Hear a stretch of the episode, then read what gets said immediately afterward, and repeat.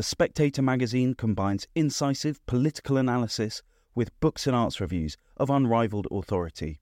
Subscribe today for just £12 and receive a 12 week subscription in print and online, plus a £20 Amazon gift voucher, absolutely free.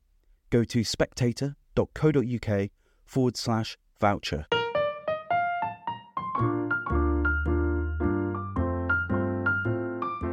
Hello and welcome to the Spectator's Book Club podcast. I'm Sam Leith, literary editor of The Spectator. My guest this week is the journalist and historian Sathnam Sanghera, whose new book is Empireworld How British Imperialism Has Shaped the Globe.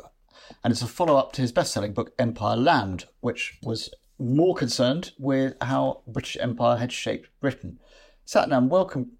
Now, can I start asking you a bit about the inciting incident for this book? Because based on my reading of it, it seems to be that you're just really, really bad at going on holiday. yeah, I think that goes back to being a British Punjabi. We don't really do holidays. We either go to see our relatives or go shopping. I mean, I think we went on one day trip when I was a kid to Weston Super Mare, but I haven't really learned how to do holidays.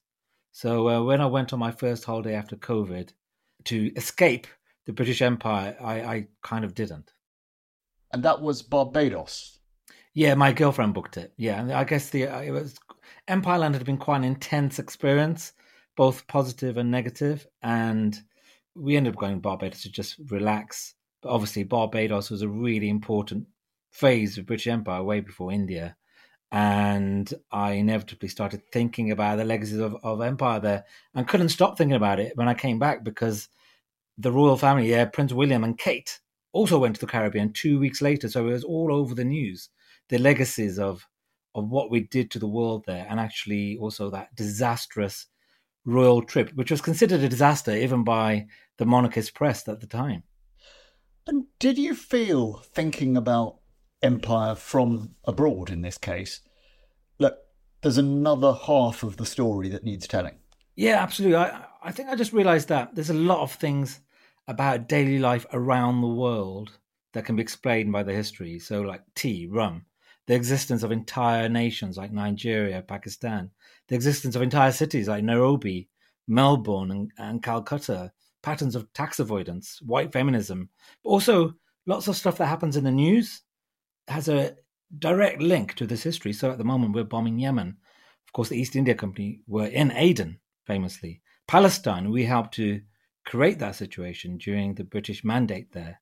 Myanmar, Kashmir. There's been a controversy in the papers over the last week about Australia Day. And I think we need to understand this history to understand current affairs. But on top of that, I noticed there was a big gap between the way we talk about empire in Britain, or don't talk about it, and the way the world understands it. And I think we can't be lecturing the world as we do about what to do in Palestine and Kashmir and Myanmar without reflecting upon the fact that we help to create those situations. And also, I think we can't go around lecturing people about democracy and the environment and human rights without reflecting upon our patchy histories on those things around the world during the British Empire. Now, when you wrote Empireland, the predecessor to book, and you know, you talk in the early part of this book about the reaction to that. You had, you know, some really very violent pushback against the idea you should be discussing empire at all or discussing it in a in a way that was not sort of wholly positive. Did that pushback surprise you? And and where do you think it comes from? Where is what's the anxiety that causes that? Do you think? Um, there was yeah, there was intense pushback, quite a racist abuse, also just the concerted campaign to kind of discredit the book. But I mean, looking back on it now, I think it was probably 10% of the reaction. It was mo- mostly entirely positive from hundreds of schools using the book as a teaching resource. Uh, so many students getting in touch with me every week saying they're studying history now because of the book. But yes, there was a intense reaction. I think that's because there has long been in Britain a tendency to defend empire. It goes back, it's probably as old as empire itself. Also, when you're talking about empire, British Empire, you're very quickly talking about race. You know, you're talking about white people proudly, at least in the 19th century, conquering and lording it over brown people. And once you're talking about race, obviously you're in the most toxic debate in the world. And so things very quickly get heated. But also, I think in Britain, lots of people have a direct link to the history in that their ancestors might have been involved in the empire as a colonizers, or they might have been colonized. And so you very quickly get the kind of tension of the actual British Empire being played out in modern day conversations about the British Empire. That conversation, you say it's become heated, it's become a kind of culture war touchstone to a large extent. In this book, you're trying to find a way round that. Can you talk a bit about what you think the way round that is? I mean, you, you talk against what you call the balance sheet version of it.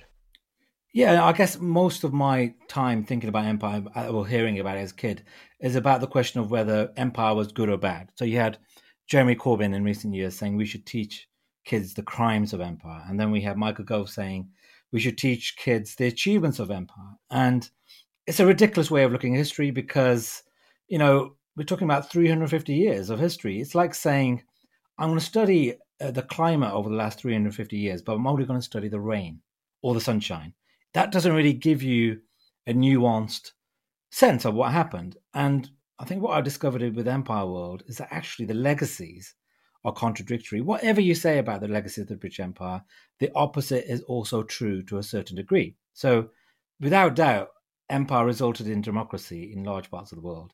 It also resulted in, in instability and chaos in other parts of the world. It, without doubt, led to environmental destruction, but it also led to the birth the early signs of environmentalism. It led to slavery, of course, famously, but also led to anti slavery. It led to the spread of the free press, but it also led to censorship. So I think these legacies are actually profoundly contradictory. And to talk about whether it was good or bad is a really basic way of looking at the history. Is that contradictory legacy you talk about, and we'll go into a bit more detail of it because it's you know you're so specific and interesting on so many different areas about this, but broadly, is the reason it's so contradictory and plural the fact the empire was so big and that, at least to start with, communication was so slow that it sort of wasn't some programmatic thing. It was just a collection of individual outposts. And so it was sort of cock up rather than conspiracy that it had all these contradictory effects just because it was taking place in so many different places at once. I think so. I mean, I wouldn't go that far. I think there was some organization to it, but empire was different things in different parts of the world. It was also different things in different parts of the day of the day in certain parts of the world. So someone in India in the 19th century might have had a really positive experience with colonialism in the morning. Say a police officer might have helped them sort out a dispute. And then in the same day, they might have been experienced some hideous imperial colonial racist abuse. And you look at the lives, whole lives of people like Gandhi. Gandhi was quite into some of the philosophy behind the British Empire at one stage of his life and then obviously became Empire's number one public enemy, right? And so it did vary hugely, but that doesn't mean you can't make some generalizations. Some people go to the extent of saying it varied so much that actually the British Empire didn't even happen. I, I don't quite buy that theory. Enoch Powell was a fan of that theory. that it never happened, even though at one point in his life he was desperate to be Viceroy of India. well, maybe it didn't happen if it didn't happen to him. Now, you start kind of, which which is sort of a surprise, you know, quite gently in the Palm House at Kew Gardens. yeah, this this blew my mind actually, because for me, plants are basically interior design, right? To understand that actually they were a major arm of British imperialism kind of blew my mind. And there's various plants you could look at. I guess cinchona is one of them, which is the plant or the bark or the tree that produces quinine. Of course, uh, most people will have had it in gin and tonic, but the quinine was one of the things that helped Europeans colonize Africa. So that one plant led to major changes in the world. And then you've got rubber, a hugely profitable crop. I didn't actually realize rubber was a plant, um, but made huge profits for the British imperialists. So much so, and British Malaya was a hugely valuable colony. And actually, we went to war to keep that colony, the so called 1948 uh, Malayan emergency, one of the most brutal periods of the British Empire, which involved mass murder and torture and so on. And then you've got tea, you know, the humble cup of tea, which led to war with China as we inflicted opium upon them so that they would take that in return for tea. It led to the loss of the American colonies, the Boston Tea Party. It led to the change of the diet in both Britain and in India. Led to the creation, I, arguably, of modern day marketing, because tea was the first mass market product, and it led to labor exploitation around the world as these plantations were built, and people even today being exploited in the same way in the same parts of the world as the British imperialists set up these plantations. So these plants changed the world in a profound way, in good and bad ways. Because and we know, should make clear you weren't at Kew simply because that was where you could see samples of the plants. It was also a kind of hub for this, wasn't it? Yeah, I guess we don't notice that side of it. I mean, the palm house does give you a sense of it because palm oil, of course, which was a commodity that the empire was quite heavily into. But if you go behind the scenes at Kew, there's a department of economic botany there. And there you've got collections of the East India collections of plants, the samples they used, experiments they did around the world to seed these plants. Because cinchona was originally, you know, a South American crop. They had to work out how to grow it in British plantations. Tea was a Chinese crop. They had to work out how to grow it in India. Turns out it was already growing in India, and it, they didn't need to do a lot of the things they did. But it's a fascinating story. it's, a nice little sideline. That incidentally, fascinating detail you had on the Malayan emergency is that it was only called an emergency for insurance purposes. yeah, basically, if it, I mean, I'm, I'm paraphrasing it, but basically, if it'd been called a war, I think the plantation owners wouldn't have got the insurance money, so they call it an emergency instead. That's extraordinary. And that actually helps us not to really reflect on it or understand it because I don't think many people know about the Malayan emergency in Britain, though they know about it in Singapore, right? And if you call it something like that, it kind of, I think it propounds the amnesia about some of the dark episodes of Empire. Now, those plants had to be grown and harvested by people across the empire, and that kind of leads you on from that to the question of slavery and indentured servitude, which are kind of two of the very sort of dark parts of imperial history. Can you tell me, first of all, you talk about a real distinction between slavery and indenture, which I think a lot of people, including me, would be quite kind of shaky on. I, actually, I think a lot of historians are shaky on it. It's really poorly under, understood, indenture, even by the descendants of the indentured in Mauritius. Uh, they, they themselves often call it slavery, but it was a different thing. There was a similar amount of of exploitation. There was violence. It was penal. Sometimes the indentured would have to live in the same places as the enslaved, but it was different. You know, there was some medical help.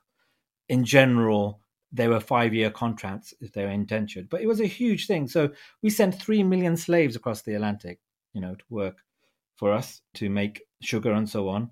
But we also, once abolition had happened, sent one million Indians around the globe to to take their place in places like Mauritius, Jamaica, and Trinidad, and that happened over eighty years. And one of the main reasons we have a massive Indian diaspora in, in the world, one of the main reasons wherever you go in the world, there's an Indian, is because of imperial indentured labor. And I don't think that is understood at all and often not, not by the, the descendants themselves. And indenture was, as you express it, I'm understanding you right, it was a kind of, if you like, okay, the, our fox has been shot with slavery. We need some workers now to take over. So we're going to have to come up with this sort of paid but nevertheless still semi unfree version of it. Is that right? That's it, basically. But one profound difference is that, you know, the people who led abolition were on the case with indenture. So they were constantly going to these plantations and studying it and reporting exploitation in Parliament. And this is why eventually, and actually relatively quickly, the system was abolished. Can you also uh, explain a bit? Because, again, this was a surprise to me. A lot of the, the balance sheet guys who say, well, Britain may have been involved in the slave trade, but not, not as much as America. And what's more, you know, we were the ones who abolished it, give us some credit for that. As you describe it, the abolition of slavery wasn't as straightforward as all that. It didn't, you know, it wasn't suddenly there was one day when it was like, okay, you're all free, you know, fly away, make a nice home. No, I mean, it was, it was, there were multiple stages. First of all, the slave trade was abolished, and then slavery was abolished. That's two different things. And also, people weren't helped afterwards. So there was no money to set up an education system, though the enslaved had be denied education. There's not much money to set up for a healthcare system. And the legacies, I argue, continue today. You know, one of the things we do in Britain is that we go around to the Caribbean and hire their labor we, for the NHS.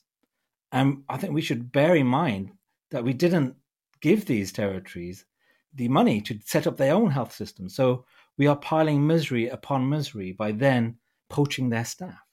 And so I think there's direct legacies from that history today. There's also a thing you, you described, which was a sort of apprenticeship system, which seems to have been a kind of soft continuation of slavery. Yeah, basically, yeah. I mean, the lobby, Michael Taylor is brilliant on this in his book, The Interest. There's an idea that Britain, out of the goodness of his heart, abolished slavery. But actually, it was fought by the plantation lobby tooth and nail for many, many decades. So uh, abolition came about very reluctantly, and then they wanted it done on their terms. And then actually, indenture is an example of that. It would have been nice, I suppose, to give the enslaved proper payment to continue their work, but actually, people like Gladstone, the Gladstone family, didn't want to do that. They wanted to continue being in control. So, hence, indenture where they could continue exploiting people almost in the same way as they exploited the enslaved for another 80 years. I mean, a point you also make is you couldn't keep paying the former slaves because they didn't want to work on the plantation no more. Yeah, would you? I mean, yeah. I mean, would you want to continue in that work? There was a swift and sincere desire not to continue doing the work, you know, and it's totally understandable. Now, you also look, which again is one of the things that was surprising to me in the books, at the roots of all the things we think of. I mean, the Dickens might have mocked Mrs. Jellyby, you know, the international NGOs, the charity sector, the the people we might be accustomed to thinking of as the, the goodies in, you know, international or imperial relations. As you describe it, there's a lot more grey area there as well, isn't there? Yeah, it's all greys. I mean, again, I didn't know much about this, but Britain has a disproportionately large international charity sector, INGO sector, they call it.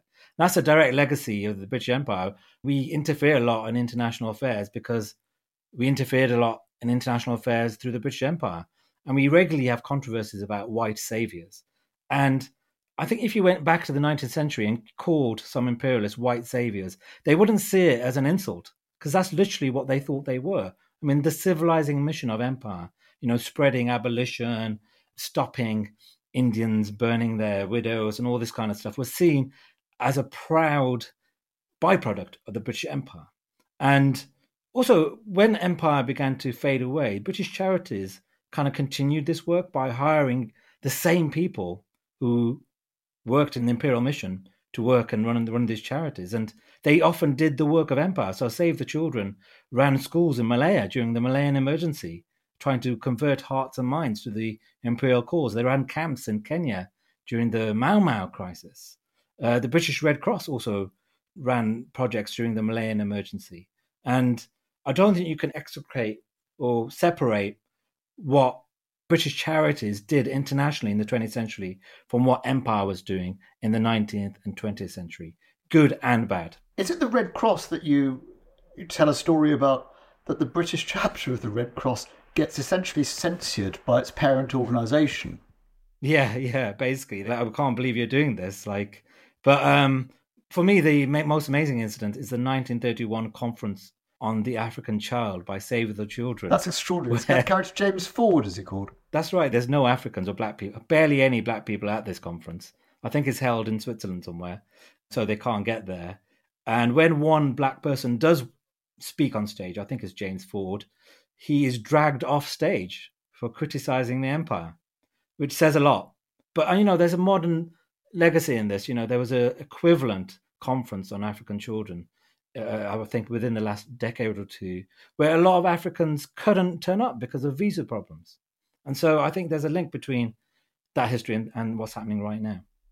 And is that, you know, to put the kindest interpretation one can on it, the idea that many imperialists, I mean, some were obviously straightforwardly just out for profit extraction, but but many of them did clearly have a sense of mission, a sense that they were doing good. Is that in your account of it? I mean, a sort of internalized white supremacy. I mean, the white savior thing that they just go, look, these people can't look after themselves. We must come and help. They obviously, they definitely did some good, but they also did some bad at the same time. I mean, hunger is an interesting point because I do think the British and British Empire made hunger an international issue and did so much important work there. But also, of course, there was no shortage of imperial famines. And it's one of those contradictions where we helped reduce hunger, but also spread hunger. And for me, the best example of, of the complicated nature of the legacies with charities is with animal charities, because uh, organizations like Fauna and Flora International, still running today, set up by hunters, you know, to protect animals. But they had shot these animals to the point of extinction in the first place. But ultimately, these charities end up doing good work. So, is that good or bad? It, all you can say it's a, it's a really complicated mix but it's a history we should be honest about. And the royal family have something to do with this in that you know, the royals are heavily involved in animal charities and animal conservation, but they very rarely talk about all the animals that they shot as a family. You know, I mean, in 1961, the Duke of Edinburgh shot a tiger in India. You know, in 1860, Prince Alfred was going on massive hunts in India, 25,000 animals being herded for him. And the products of this obviously lining some of the palaces, all these furs. And when the royal family talk about doing something to help these animals and conserve them, I think it would help their cause if they mentioned what their own family did. I mean, you say in the book, you know, that investigating this history is not about creating guilt in the generational beneficiaries of empire or those in the sort of white world, Western world generally there must be an element of moral judgment, isn't there, instinctively that comes into this?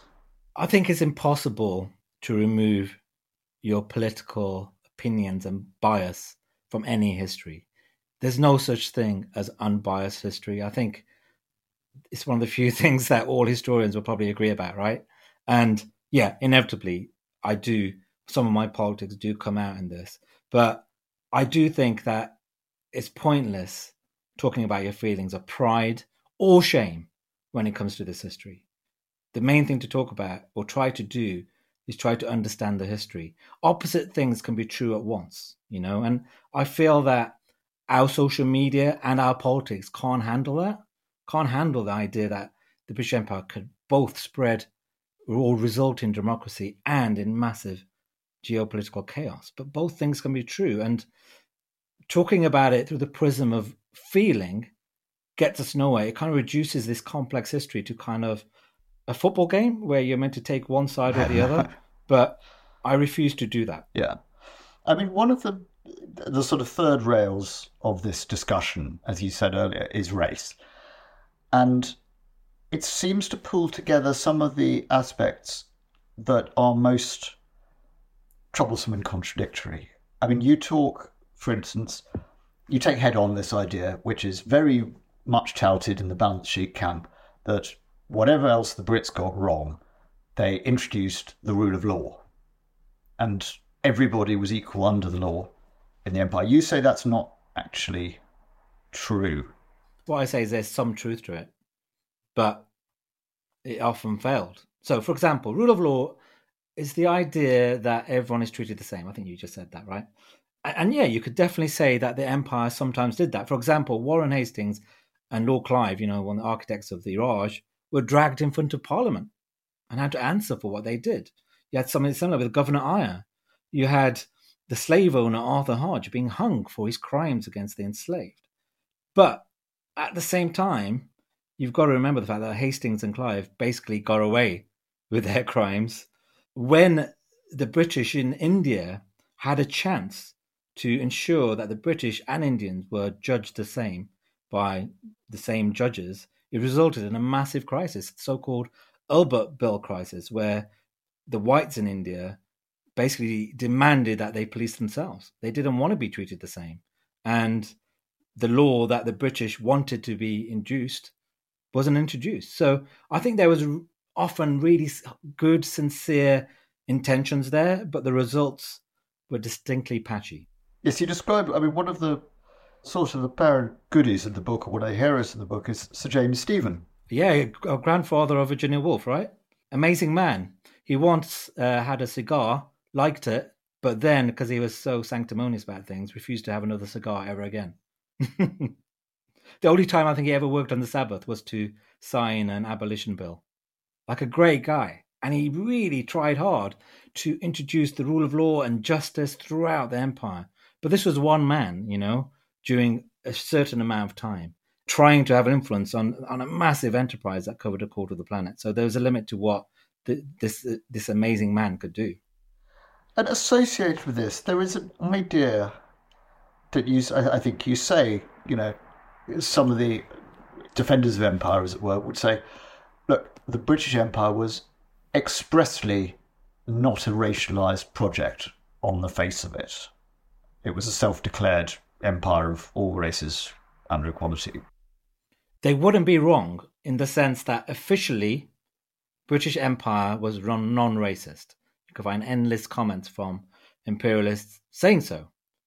But in reality, it was incredibly racist, and it was evident in, through so many things from the notices in hotels where you know the residents were requested not to beat the servants to white man's burden rudyard kipling's poem where he basically encouraged america to do with the philippines what britain had done with brown people in their empire. And you can see it from the way white supremacists of the 19th century corresponded with each other between the British Empire and Australia and America and so on, and how they they all joined together to rally around certain racial crises. We nowadays think race is a modern day obsession, right? On Twitter, but actually this was happening in the 19th century. So something would happen, say Japan tried to introduce a racial equality clause into the Treaty of Versailles, and you had white supremacists from around around the empire and America all rallying to make sure that this didn't happen. Then you had worries about Asian migration, you know, in America and Australia and so on.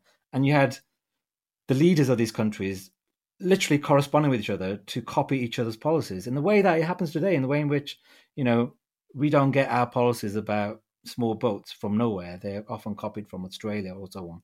And the same thing was happening then. And most importantly, this is something we really struggle with as a country, I think, but racial science, when it emerged, had a distinctly British flavour. It developed into different things in America and then in Germany, which obviously led to the Holocaust. But racial science was distinctly British in the 19th century. Yeah, well, all Francis that weirdness. Galton, if you ever read the novel English Passengers, which I've just read, there's a character there who's a racial scientist, and what he does is not exaggerated. I mean, the absurd ideas that some certain races were born to work hard, some weren't born to work hard. And me as a Sikh, you know, the Sikhs were hugely fetishized as a warrior race. And as you know, Sam, from meeting me, there's nothing intrinsically martial about me. Uh, you you don't strike me as a warrior Sikh. um. There's nothing martial about anyone, but these people really believed that there were instinct, intrinsic characteristics, and this racial science had a massive influence about on the world, and I, I, would say it continues to influence. Them. Well, you suggest in the book, I mean, it's an aside, but that the Japanese were so pissed off at not being designated a white race in the Treaty of Versailles that might have led to Pearl Harbor. Well, yeah, that argument is made. History is argument, as you know, Sam. Uh, people make all sorts of arguments. I mean, I guess there's a lot of dots you need to join before you get to Pearl Harbor. But I mean, I studied the Treaty of Versailles for a year at school, and no one mentioned this really interesting thing that happened. The Japanese tried to introduce a racial equality clause. No, it's been it's kind of occluded by history. It was new on me as well. And some of the ways in which, as you've said, you encapsulate by what you say, the empire both instilled chaos and spread democracy. The ways in which it instilled chaos, which again I hadn't quite seen until I was the, the sort of racialized divisions that it produced that you describe. You know, you say that they, you know, some races, the the Hausa in one country, the Sikhs in another, were, were seen as, you know, martial people, and you know, others were seen as harder working or more intelligent or whatever. It, kind of leaves a legacy of intercommunal tension. And you, I mean, one instance you describe is Nigeria, the Biafran War. Can you explain how that worked? Yeah, basically, the British often decided that a certain race or class in a certain country could be trusted. And often they were the class or race that took their side. So the Sikhs took the side of the British at the mutiny, right? And then they project all these qualities onto them, like loyalty and strength. And the same happened in, in Nigeria with the Hausa. But then what happened in Nigeria is that you then end up getting a very racialized army, which continues into independence, where the new independent state is relying on the same racialized recruitment that the imperialists had. And so what you have is a lot of people who don't trust the law enforcement agencies. And this happened in all sorts of parts of the world. Am I right in remembering from Philip Gourevitch's book that in Rwanda, the distinction between the Hutus and the Tutsis was one originally made on fatuous race science by the colonial power? Actually, I don't know much about Rwanda because it was never. I don't think it was ever part of the British Empire. No, no, no, it wasn't. But Myanmar, the races, classes there, ethnicities were classified by the British, and yeah, it's argued that the current ethnic cleansing happening there can be traced back to the way in which the British racialized certain groups. Yeah. Now, interesting you quote, since he has become a figure in the government to be very involved in the Culture War, Kwasi Kwarteng's book extensively. I'm, I'm interested. yeah, this is a real surprise. Yeah, I mean, to me as well. Has Kwasi sort of, as it were, changed his tune? Is the book in in tune with his pronouncements as a minister, or is it different? Well, what I should say is that Kwasi's book, which argues that the British instilled chaos in Kashmir, Iraq, Sudan, Myanmar, and so on, is way more angry than I feel. I think it's the angriest book I've ever read about the legacies of the British Empire. Right? He basically says that the empire was anti-democratic, which is factually wrong because loads of studies have found that lots of British colonies resulted in ended up having democracy so uh, what he his position shows is just how contrived this culture war is. In that, I don't think there's anything particularly left or right about what happened, about your interpretation. I think the facts, when you look at them, inevitably lead to complicated conclusions. I think people who come up with very binary points of view, often their arguments can't be sustained. And actually, John Jan Morris is someone like this. Jan Morris probably wrote uh, one of the most nostalgic books or trilogies about the British Empire, and um, influenced a huge bunch of people. But before she died, she was asked about it, and she said she was ashamed of what she had written. I do think that if you look at the facts, you will slowly or inevitably concede that what happened was very complicated, and anyone who offers a one-sided conclusion, like Kwasi does, is often shown to be wrong quite quickly. Well, I mean, to, to your credit, your book is almost 50% bibliography and footnotes, so you put the work in, my God. One of the figures you, you mentioned, I mean, there are a couple of people you talk about, one of whom was known to me, but not well known. Another one I'd never heard of is Sir Ivor Jennings, who apparently seems to have had this colossal impact on world history, but none of us have ever heard of him. Tell me about Ivor Jennings. Yeah, Sir Ivor Jennings is probably the most powerful consultant in the history of the world because he helped loads of newly independent nations like Ghana, Singapore, and so on to develop the Westminster Constitution. You know, Pakistan as well. And this leads to a, a profound paradox is that a lot of these post colonial countries that were trying to be independent often became independent using the Westminster Constitution. That's a paradox, isn't it? So they are doing something deeply colonial whilst asserting their independence. Well, that assertion of independence, I mean, you do say early on, you know, you talk about India's aspirations to decolonize, and you kind of say that's kind of impossible. I mean, do you think that Modi's decolonial aspirations are, a sort of feature of domestic politics, a bit like an Indian version of the war on woke, or the flip side of that? or are a serious and, and credible aspiration? I think it's politically convenient. I mean, some of the stuff is doing they're doing there is really interesting. So they want to start teaching medical degrees in non-English languages. They're encouraging Ayurvedic surgeons to do to cut people up. They're uh, getting rid of uh, you know the St George's flag from the naval insignia, and those are all really interesting things. But I don't see him trying to get rid of cricket in India. Right? I don't see him trying to make people drive on the other side of the road. You know, ultimately, you cannot decolonize India. But also the way he talks, I think he talks about a thousand years of colonization or maybe 2,000 years. But the way he talks about it, he, he groups the British together with the Mughal emperors. So for him, decolonization is a convenient way also to be massively Islamophobic.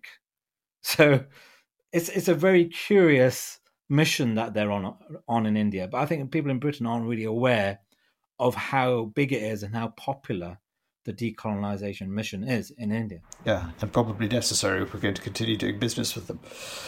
Um, yeah, and maybe we should know about what they're doing and why they're doing it when we go over there and try to, you know, have trade deals. Yeah. Now, you also, you know, among the book's sort of undersung heroes, you say we should all know more about W.E.B. Du Bois. What's the importance of Du Bois? W.E.B. Du Bois is he's he's quite well known in academic circles, but I don't think he's generally well known. But he was just a pioneer in terms of observing race. He talked about something called the color line. Very early in the 20th century, observed that white supremacy was becoming something that united all sorts of nations, and he was the first to do it. And to do it with his background as a descendant of slaves, to do it in the toxic environment that he did it in America, was quite an incredible thing. And his involvement in organizations and publications, which continue today. And he's one of the figures that I wish I'd been taught about at school, and um, we weren't. And you mentioned America. An argument your book makes is that America is a sort of continuation in some ways of the British imperial project. Is that right? Fair to say? Yeah, absolutely. Yeah. I do believe. I know people violently disagree with that, but yeah, the way in which America obviously separated from the British Empire in, in a famous incident, but the way America then developed with, you know, settler colonialism, reservations, the racial segregation emerging at the same time, in the same way as it did in South Africa, I think there are a lot of links between the way in which America developed in South Africa and Australia. And obviously, the racism in America has a different flavor. But you can see from the way in which the leaders communicated with each other in letters and, and also the way literature emerged, uniting England and America, you can see that actually there were endless parallels. Not least, of course, obviously, we mentioned White Man's Burden. That poem, more than anything else, shows you how one mission led to another mission and inspired another mission. Can I ask also, it's, it's kind of parenthesis, but it, it struck me as curious you will presumably have thought about this quite hard, but for the last few years, it's become fairly standard in publishing to capitalise black, used as an adjective. You don't. Right. Why is that? Yeah. I actually don't know. You know what? Language changes. The thing that we I thought a lot more about was enslaved, because in Empireland, right, I talked about slaves, but now something's happened in the last few years. I don't know if you've noticed it. You don't talk about slaves, you talk about the enslaved. And the idea is that this was not something that these people chose for themselves. You know, they had it done to them. So you should say enslaved. So language changes, right? Yeah. So, and I'm quite happy to say that. But also, I've noticed that people like to police it. So if you do occasionally say slave, sometimes you get people piling onto you saying, "Don't use that word. Use enslaved. You're you're repeating the trauma." And it's like, I think we need to be a bit more gentle, and it takes time for language to change. But I'm afraid to say, with the capitalization of black, and white, I think it's probably just house style at Penguin. Uh, yes, no, it might well be house style at Penguin. I've just noticed it. it's become more and more a thing, and I, I know some people place a lot of kind of emphasis on on you know you need to capitalize black and you don't capitalize white and so forth. and But um, yeah, I mean all these things are really contentious. I mean, I also use the word brown to describe black and Asian people, but then some people object to that because I don't think black people are really black. They're brown, right? No. Anyway, this is a whole a, a world of of dissent and argument. Right. Well, having started in Barbados, you end because in fact I was about three quarters of the way through the book, and I found myself writing my next. You know, what about the Commonwealth? What the hell is that? What happened there? Um, and you, of course, get round to that, your last chapter, as if an answer to my note said, you know, right, the Commonwealth now. Yeah, it's a funny old thing, isn't it? The Commonwealth. I mean, it's a collection of former imperial states, except recent new members are not necessarily like Togo, were never part of the empire. You know, you could say, okay, they're nations that share our monarchy, except only a few of Commonwealth states actually have the British monarchy as their monarch, and it's an ever decreasing number. So, what is it? I mean, Enoch Powell famously called it a gigantic farce. Nehru, when when he was discussing with his colleagues about whether India should join the Commonwealth, he said we might we might as well do it because it doesn't mean anything.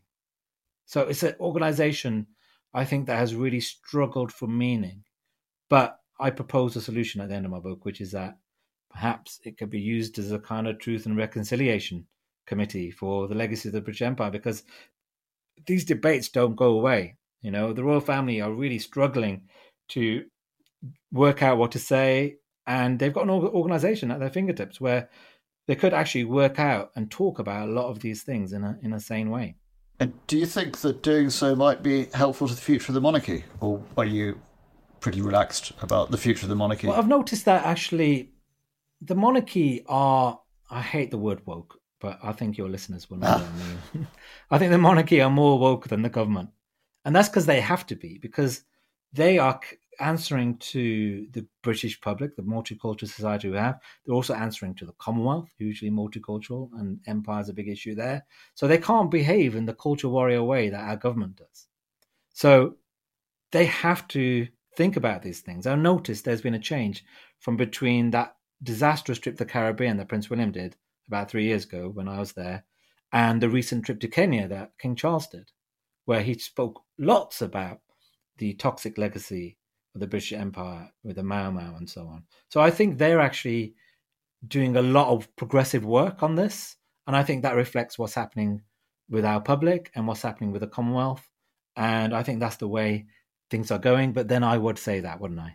Well, I'm interested to hear you say that just because one would think on the face of it, the monarchy are not as directly answerable to the wider public as politicians who, you know, have to stand for re-election every couple of years. And if, if it's the case, as you contend that the wider public, you know, that what we label for the sake of it as woke is a very popular thing in the country at large, you'd think that a war against woke would be the last thing politicians would pursue. Why, why do you think the monarchy are actuated to, and politicians seem to think there's more votes in it? And I know a lot of people think, you know, well, there is certainly a school of thought, particularly among the anti woke, that, that wokeness is a preoccupation of a very small group of metropolitan liberals and troublemakers and uppity foreigners and so forth. Yeah, I, don't think this culture war on empire has been tested. I mean, it's, it's basically a strategy that has been contrived in this government. You know, has it been tested? It, the uh, opinion polls suggest that it might not work. you know, if you look at the surveys of the public, you know, something like three quarters of British people think it's a good idea to teach slavery and colonialism to kids. 44% of people think the royals should pay reparations. That's quite a high number given we don't really talk about reparations in relation to the royal family. It's not really a, a popular issue. My experience on the ground is that most British people are fine with talking about this history and increasingly fine. And I also feel that this culture war is in its last days. And I, I feel like the people who are still banging on about this stuff, like Jacob Rees-Mogg recently on, on GB News, even their heart isn't really in it anymore, but they're going through the motions. Sathnam Sanghera, thank you very much indeed for your time. Thank you.